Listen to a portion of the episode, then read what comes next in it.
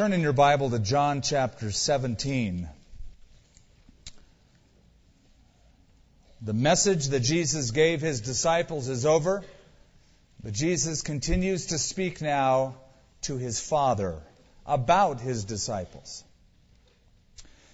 When I was a kid, I used to eavesdrop on my parents or friends that would come over. I'd listen to the door and listen to their conversation or pick up the phone and just hear what they were saying. You did it too.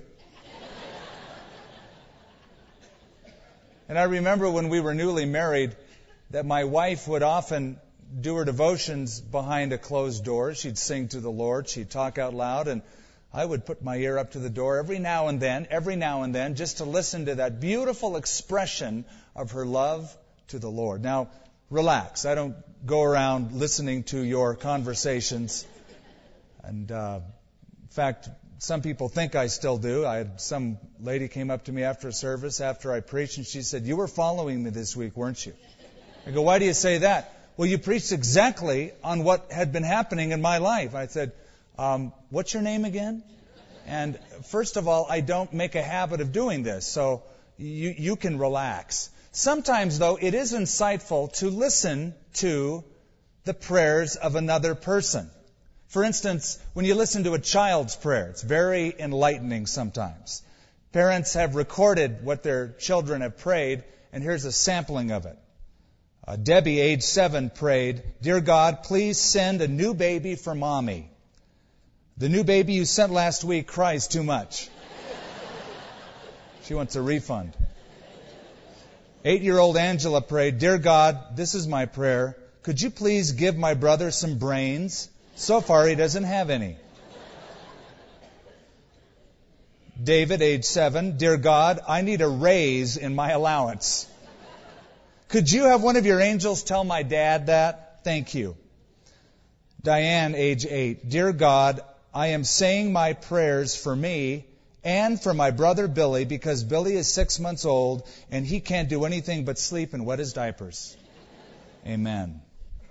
Then one child got his prayers and poems mixed up when she prayed, Now I lay me down to sleep. I pray the Lord my soul to keep. And if he hollers, let him go. Eeny, meeny, miny, mo. I don't know what that's about, but.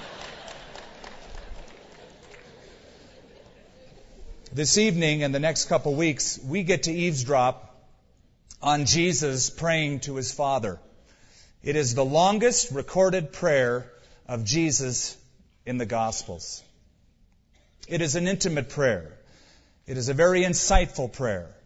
620 words of Jesus speaking to his Father in prayer. It is what we really should call the Lord's Prayer. It's the real Lord's Prayer. It's his own prayer. The Our Father is the disciples' prayer. He gave that for them to pray. This is the Lord praying. And what's so great about it is it shows us what's most important to Jesus Christ.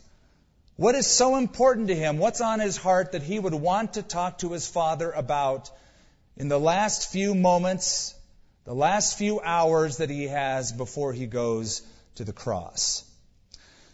This is the Mount Everest of prayers. The veil is taken aside and we gaze into the very heart of God. It's inspired people, by the way, for generations. I read that John Knox, who was head of the Reformation in Scotland, when he was on his deathbed, asked his wife to read John chapter 17 to him and was listening to her say the words of Jesus as he passed into eternity. Now, I've also read a few who won't comment on John 17. They think it's such holy ground.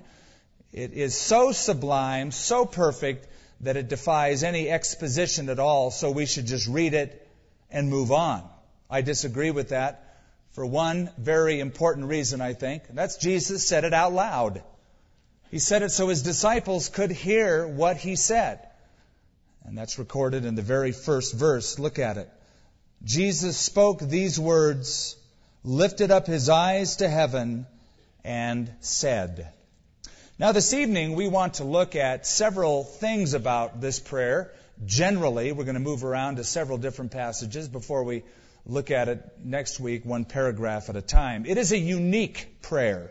It's the most unique prayer for several reasons. First of all, because of the person who spoke it. This is Jesus praying. Which brings up a question. Why did Jesus even need to pray?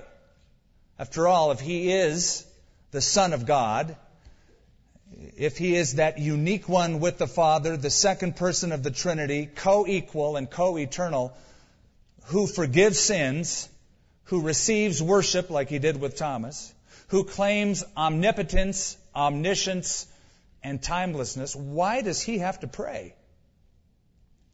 In fact, if you look at the first few verses, the way he even phrases them, there is this implied equality with the Father. He says, Father, the hour has come, glorify your Son, that your Son may also glorify you. As you have given him authority over all flesh, that he should give eternal life to as many as you have given him. If anybody else prayed that, it would be out of line. It wouldn't fit. And this is eternal life, that they may know you, the only true God, and Jesus Christ, whom you have sent. Notice verse 10. He says, And all mine are yours, and yours are mine, and I am glorified in them. Well, if that's the case, there is this equality in sharing, there is this equality in, in nature. Why does Jesus need to pray? After all, Paul summed up the life of Jesus by saying, who being in very nature God. So why does God need to pray? Not only that, but this isn't the first time he did it. Altogether, there are 19 instances of Jesus praying to the Father in the Gospels. On one occasion, he spent all night in prayer to God. The very next day, he chose the 12 disciples. On another occasion, he got up a great while before the day and he went out to pray before the day's activities got underway.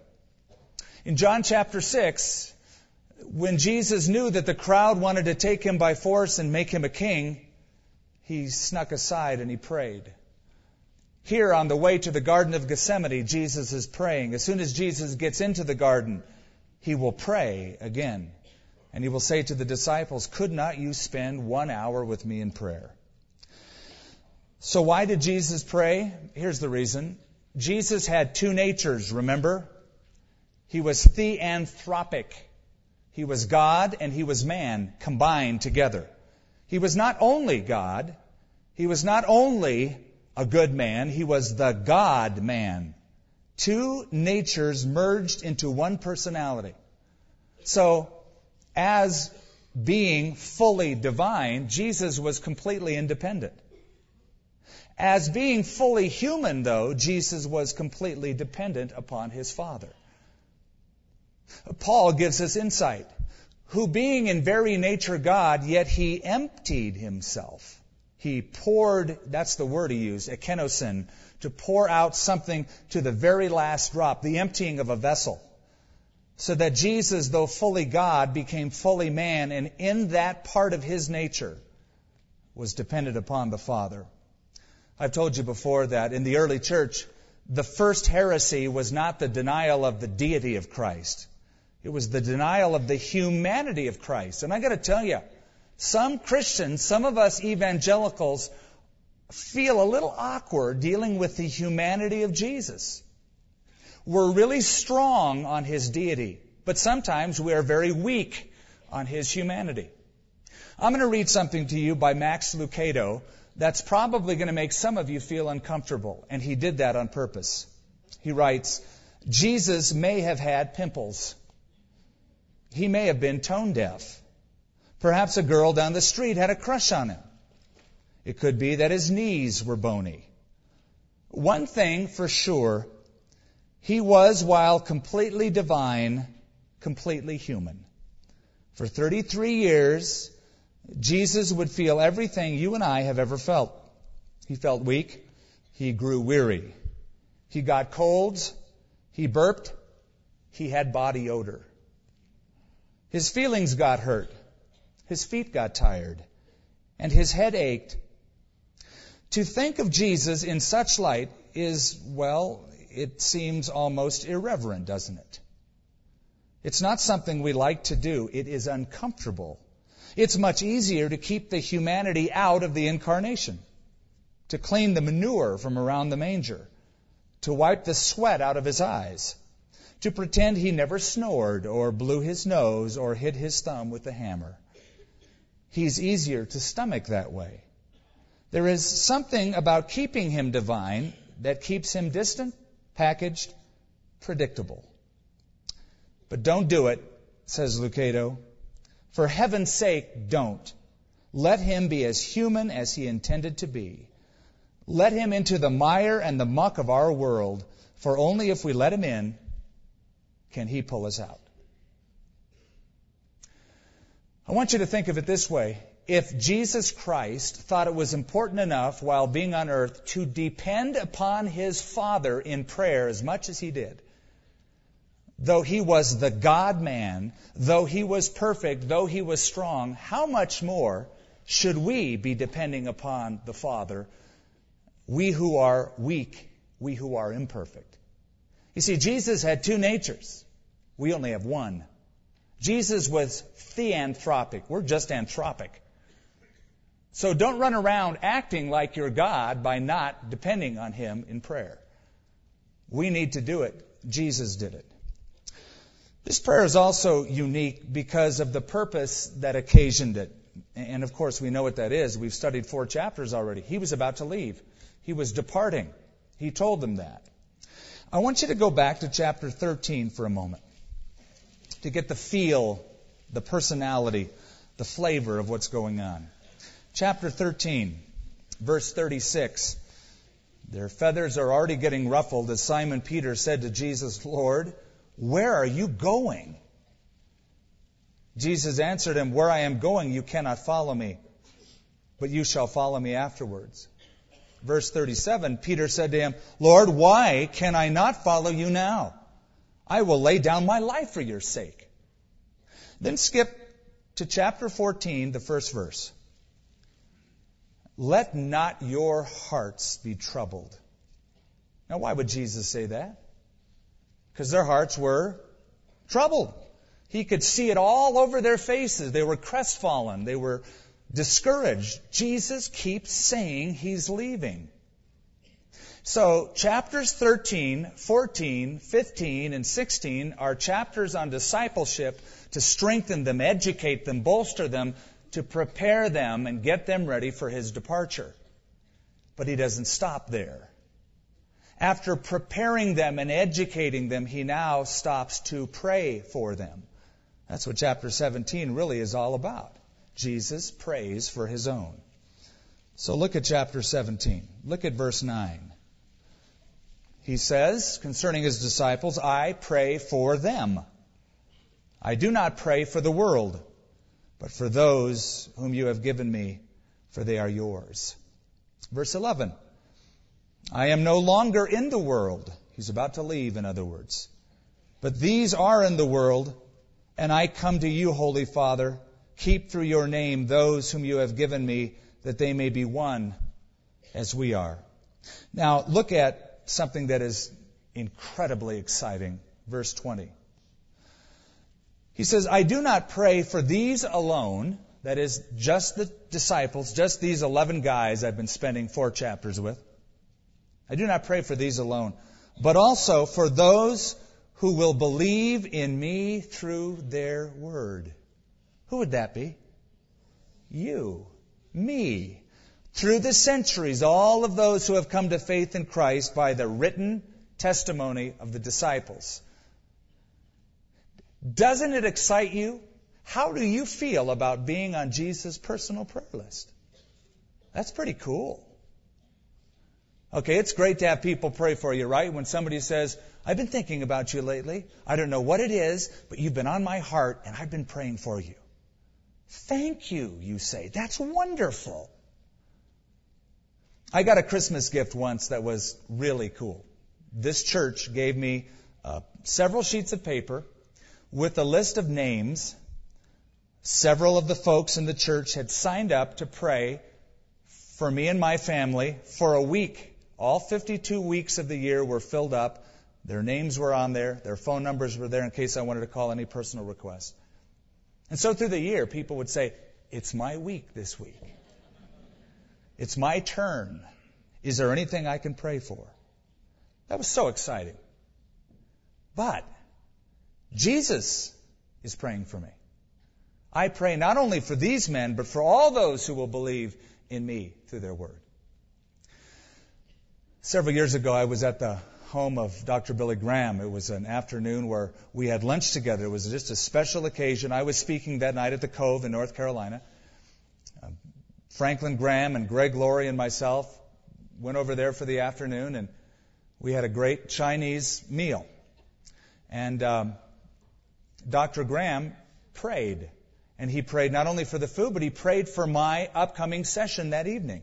And I'm thinking in my mind as he's praying, it's going to be great then tonight.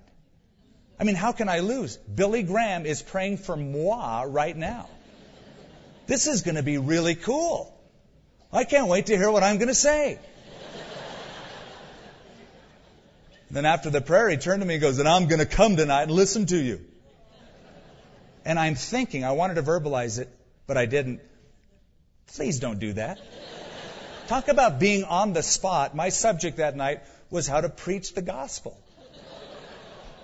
Billy, you might learn a few things. You ought to come tonight. No, I didn't want him to come.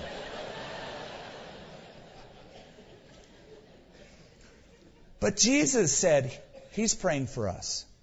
So if you think God's going to answer the prayer of some great spiritual person, how much more the prayers of his own Son, the Son of God? We often talk about the finished work of Christ. If you've come for any length of time, you've heard me emphasize that the cross was the finished work of Jesus for salvation. It is finished, he said, but there is an unfinished work. The unfinished work is that Jesus, not only in the garden, but he continues to lift you up before the Father. It says in the book of Romans, chapter 8, that Jesus is at the right hand of God who also makes intercession for us. He's praying for you. Now you might ask, well, why does Jesus need to pray for me? You really need it, that's why. He wouldn't do it if you didn't need it. And the point I want to make here is that, like for the disciples, Jesus is not here physically. He was with them physically, but he left. So now Jesus isn't with us physically. So we can come, as we've already pointed out, directly to the Father. Remember in chapter 16, Jesus said, I'm not going to even say that you need to ask me to ask the Father. You just come to the Father directly. So we can pray, we can ask things for ourselves, Jesus said five times in that little paragraph. Ask, ask, ask. So while we're asking and praying things for ourselves, and we can have other people praying for us, We've also got Jesus praying for us, and, according to Romans, we have the Holy Spirit making intercession. So just in case you're not praying for the right thing or your friends aren't praying for the right thing, Jesus will be and the Holy Spirit will be. As it says in Romans, we don't even know what we should pray for nor how we should pray, but the Holy Spirit prays for us with groanings that cannot be expressed in words. Man, you've got it made. You have a fail safe position before the Father. I love the story I heard about a young girl who was saying her evening prayers, and her grandfather walked by her room and was eavesdropping while she was praying. And he heard something very odd. He heard a very reverent tone, but the little girl reciting the alphabet. Dear Father, she prayed, a, B, C, D, E, F, G, H, I, J, K, L, M, N, O, P. She went through the whole alphabet. Grandpa came in at the end of her, after the amen. Sweetheart, what are you doing? She said, well, Grandpa, I know I need to pray and I want to pray, but tonight I can't think of the right words, so I'm just giving God all the alphabet. He knows my heart, and I'll let Him take it from there.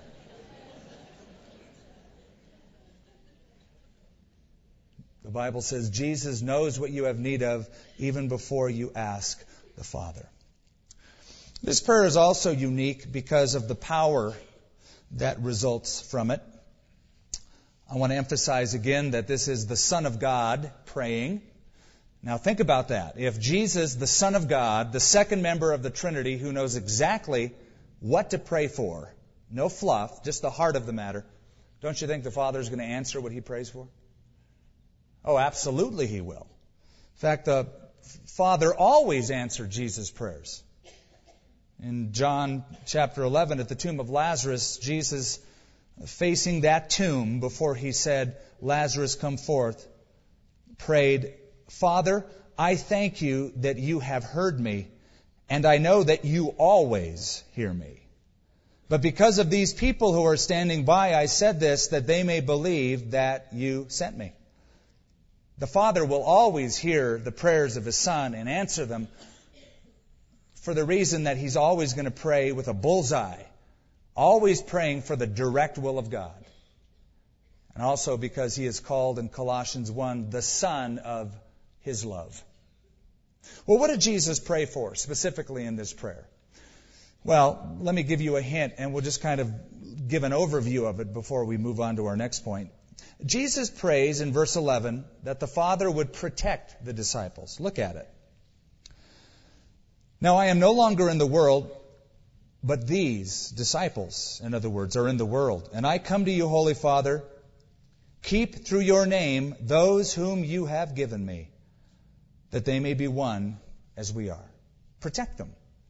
The word here to keep means to watch, to preserve. And that happened. The Father answered that prayer. The disciples were spiritually preserved. None of them fell away. None of them failed spiritually. They all went on with fruitful ministries.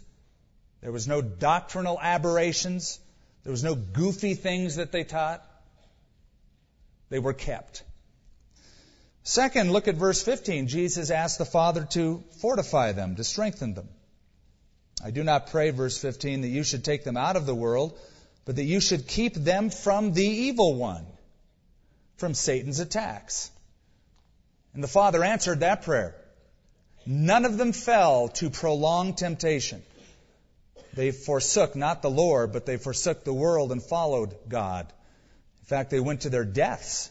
They all became martyrs for the most part, except for John, who was exiled in Patmos. They went all around the world preaching the gospel, strengthened, kept from Satan's attacks. Then Jesus asked the Father to unify them. Again, verse 11, he says that they may be one as we are. Unity. Look at verse 21. This is not only for them, but for us. That they all may be one, as you, Father, are in me and I in you, that they also may be one in us, that the world may believe that you sent me. Verse 23. I in them, you in me, that they may be made perfect in one, that the world may know that you have sent me and have loved me, ju- loved them just as you loved me. Did the Father answer that prayer? Oh yes. There was never dissension among the disciples.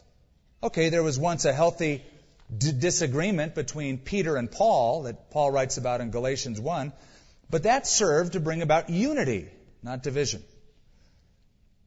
So Jesus prayed that they would be kept, that they would be fortified, that they would be unified, and the Father answered all of those prayers. That's the power of Jesus' prayer. Something else. Because Jesus prayed these things, we know that he prayed directly in line with his Father's will. We can pray these things knowing that they are the will of God. If you want to see power in your life, learn to cooperate with the will of God. After all, isn't that what prayer is all about? Is prayer really to talk God into something he doesn't want to do? I mean, is it all about God, please, please, please? I'll keep saying it. Please, please, please. If you don't answer, I'll keep fasting. Please, please, please. I'm going to twist your arm till you do it. The purpose of prayer isn't to get your will done in heaven, is it? To get God's will done on earth is the purpose of it. So if you want to start seeing power and answered prayer in the yes, affirmative, Find out what is the will of God, i.e., in the Bible, and pray likewise. See, there's a big difference between praying for God's will versus praying for my will in His name. You know what the big difference is? Results. I can pray all day for my will in His name. I won't get the results. If I pray for His will in His name, I'll get the results. 1 John chapter 5, we can be confident that He will listen to us whenever we ask Him anything in line with His will. And if we know He is listening when we make our requests, we can be sure that He will give us what we ask for. That's the purpose of prayer. Back in the 1100s, there was a guy named Francis who lived in a small town of Assisi. Uh, he was a very worldly guy, wicked man. But he came to a crisis in his life where he didn't want to serve himself anymore. He wanted to find out what God's will was and practice that and do that and pray for that. And he did. He found the poor. He loved them. He served them. He ministered to them. And he would often declare, My will is to do God's will, and that's why I'm so happy. There is a fulfillment in that. Find out what is the will of the Father. Pray for it directly. Fourth, this prayer is unique because of the posture that uh, accompanied it. I want you to notice this. I hope it breaks every idea of what the proper position of prayer is. Look in verse 1. It says, Jesus spoke these words, lifted up his eyes to heaven. Uh oh. He didn't close his eyes, did he? He didn't bow his head. In fact, look at verse 1 of chapter 18. When Jesus had spoken these words, he went out with his disciples over the brook Kidron, where there was a garden which he and his disciples entered. Now, I want you to, I'm going to keep all of these together. I want you to go back to chapter 14 for just a moment. Because we're not told that when Jesus prayed this prayer, if he was standing, if he was sitting, but you'll notice something. At the end of chapter 14, verse 31, Jesus says, But that the world may know that I love the Father as the Father gave me commandments, so I do. Notice that next sentence. Arise, let us go from here. Where were they? In the upper room having Passover. Now Jesus says, Time's up, let's get out of here. So they got up, presumably, and they started walking from the upper city of Jerusalem downward, past the temple area, past the dung gate, toward the Kidron Valley, over the Kidron Valley in chapter 18, verse 1, into the Garden of Gethsemane. So that chapter 15 and 16 were spoken en route on the road. And so was chapter 17. While Jesus was walking with his eyes open, that's a good thing to do when you're walking. Jesus prayed. Why did he lift up his eyes? That denoted anticipation toward heaven, home. I'm going home. He's looking to the Father to elevate his thoughts. Psalm 123, David says, I lift up my eyes to you, O Lord, to you whose throne is in heaven. So David even said, I'm looking upward. Remember E.T.? This might be a flaky example, but remember when the little alien looks up and goes, Home. That's what David said, home. Jesus said, home.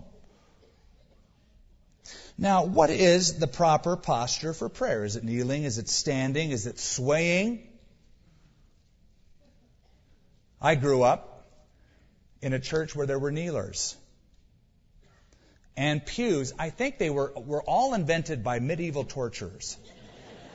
Because it hurt to go to church. I remember you'd kneel and then you'd sit, and then you'd stand. It was always good to stand because that felt better than sitting or kneeling. And some close their eyes and fold their hands bow their head. And you know what? That's fine. If that is your tradition and that is best for you, do it. I just want to tell you that you won't find that in the Bible. That's all. It doesn't mean you can't do it. Many of the Jews would pray with their hands lifted up, as if to give God worship and to receive a blessing from God. That was the idea of the lifted hands. In Genesis 18, Abraham stood when he prayed to God about Sodom. In 2 Chronicles 20, Jehoshaphat bowed to the ground before the battle with Moab. In Luke chapter 22, Jesus knelt on his knees once he arrived at the Garden of Gethsemane. Later, he fell on his face in anguish. Daniel, in Daniel chapter 6, as was his custom, three times knelt toward Jerusalem, facing the east for us, it would be the west for him. David, 2 Samuel 7, sat before the Lord in his prayer of thanksgiving. What's the proper position? Whatever works best. I like to walk sometimes and pray. Just my mind goes, flows better when I'm walking down the street, walking through the wilderness, just out and, and my mind goes. I, I pray when I drive. Now, obviously, when I'm driving, especially on a motorcycle, I don't have my hands raised, nor do I have my eyes closed. You ought to be thankful for that. There were three ministers who were arguing about this. What's the proper position for prayer? Now, as they were discussing this, behind them was a telephone repairman working on something. So this first minister says, It's all about the hands. When you pray, your hand should be folded with the fingers pointed upward to heaven. The second minister disagreed and said, No, I think the knees. You get on your knees, you kneel, that shows adoration. The third minister said, You're both wrong. You should be prostrate before the Lord, face down, worshiping in adoration. Just then, the telephone repairman, who couldn't bite his tongue any longer, said, Gentlemen, excuse me, I found that the best position for prayer for me was once when I was dangling from my heels from a telephone pole suspended 40 feet off the ground. I prayed like I never prayed before. So you know what? Whatever works. There really are no rules here. Whatever will further your prayer life best. Because by the way, the position of the heart is far more important than the position of your body. And you know, sometimes people can kneel down or bow down or stand up and sway in front of a group of people because it draws attention to them. And their heart really isn't into it. And Jesus said, When you pray, you shall not be like the hypocrites, for they love to pray standing in the synagogues and on the corners of the streets, that they may be seen by men. Finally, this prayer is unique because of the priority that directed it. There's a word that is used eight times in some form or another. It's the word glory. It's the Greek word doxa, where we get doxology. Notice how it begins. He says, Father, the hour has come. Glorify your Son, that your Son may glorify you. You know what that means? It means literally to make renowned or to cause the dignity and worth of a person or thing to become manifest and acknowledged. In other words, the priority of Jesus in praying was to show off the Father, to glorify the Father. I, I really think our communication heavenward, our, our talking to God, would be a whole lot different if that becomes our, our focus to show off God. God, do this because then people will know that you're a real, man, and it'll show you off. You'll get the glory for it. A lot of people think prayer is like that little red box in public buildings that says for emergency use only. No, it's for daily use, not emergency use only, though you can use it there too, but daily use. And its focus is to be the glory of God. How's that for a goal in your life? How about leaving tonight saying, Tonight, my new goal is to live solely for the glory of God. That's going to be my legacy, that I glorified God and that I lived to please God. And you think, well, this is obvious stuff, Skip. Really? It seems like a lot of Christians have skipped over this basic truth of the purpose of life itself. Some think God is some cosmic bellboy some heavenly waiter, maid service. God, I need something now. I claim it. You don't order God around. The world doesn't revolve around you. It revolves around God. What will be the anthem of heaven according to Revelation 4? We will say, For you created everything, and it is for your pleasure that they exist and were created. Now, if you live that way, you're going to fight your entire American generation. Because the generation today is a me generation. It's all about me. What about me? What about my needs? What's in it for me? You deserve a break today. I deserve a break today. Live for yourself. Be true to yourself and all those little philosophic slogans that go around. So what happens is life starts getting measured by personal pleasure. We have this scale of personal pleasure, even God. Will God give me personal pleasure? And then church becomes a self-help program to meet felt needs rather than we gather to learn to glorify God. And so here it is. Jesus, your Savior, is praying. And He's praying for you. He's praying that your life will be kept, will be secure. Is it? Are you allowing Him to take you to heaven? Are you allowing Him to keep you secure all the way from earth to heaven? Are you trusting Him with everything for your eternal life? I read an interesting article about a guy from Lubbock, Texas. Steve is his name, and he talked about a very unusual class that he had. It was a logic class in college. This particular class was known for very difficult examinations. On the final exam, the professor said to the students, I will allow you to come to class with as much information for this test as you can fit on one piece of notebook paper. Well, most every student wrote very tiny all of the answers all the way across, top to bottom, both sides, that they would need for that class. One very inventive student did something different. He brought a piece of paper to class, he put it in front of his desk, and he asked a student in advanced logic to come and stand on that paper. Remember, as much information as you can fit on a piece of paper. And the student of advanced logic stood in front of that man's desk and answered every question in whispers. He was the only student to get an A on the test. Brilliant. Logical. One day, we will all take a final examination. Here's the question Why should I let you in heaven?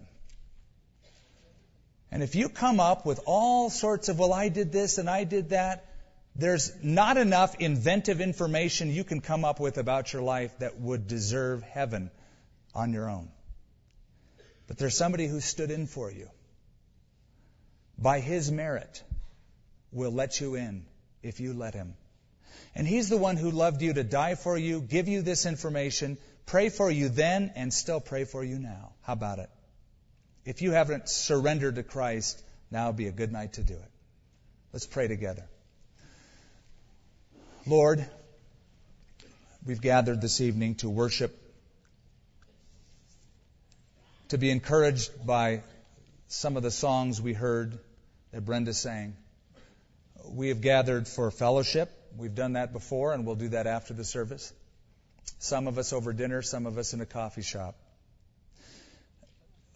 Lord, you have shown us tonight just how unique this prayer was that your Son uttered to you, Father.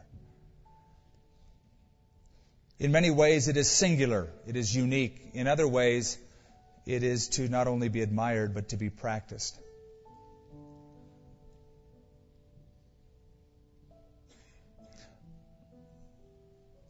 Lord, some of us are praying for our loved one right now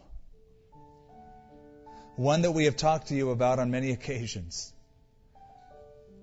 one that has been invited tonight, one who has listened politely over time, waited with their own thoughts, even apart from the Scripture.